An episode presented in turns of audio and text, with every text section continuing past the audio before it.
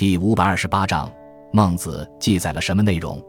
孟子是儒家基本经典，孟子言论的汇编。孟子今仅存七篇，每篇都分上下部分，并以开头的几个字作为篇名。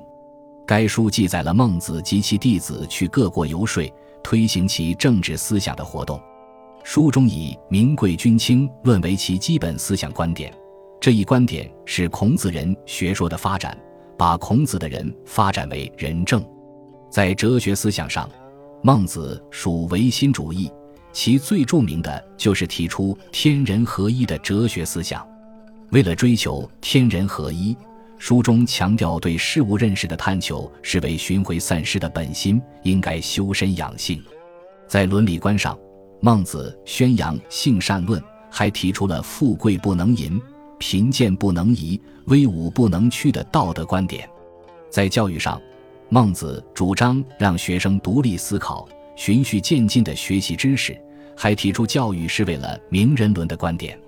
从西汉至隋唐，孟子只是作为一般的儒家作品列入子部的儒家类，其地位与子部其他书如《荀子》等大体相当。到了宋代，统治者出于巩固政权的考虑，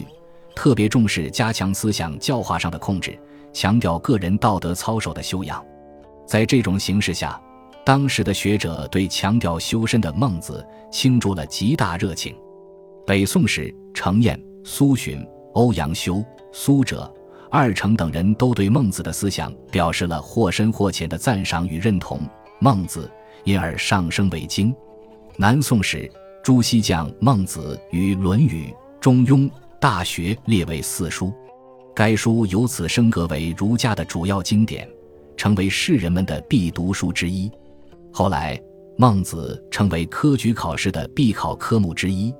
后人将他的思想与孔子思想并称为孔孟之道。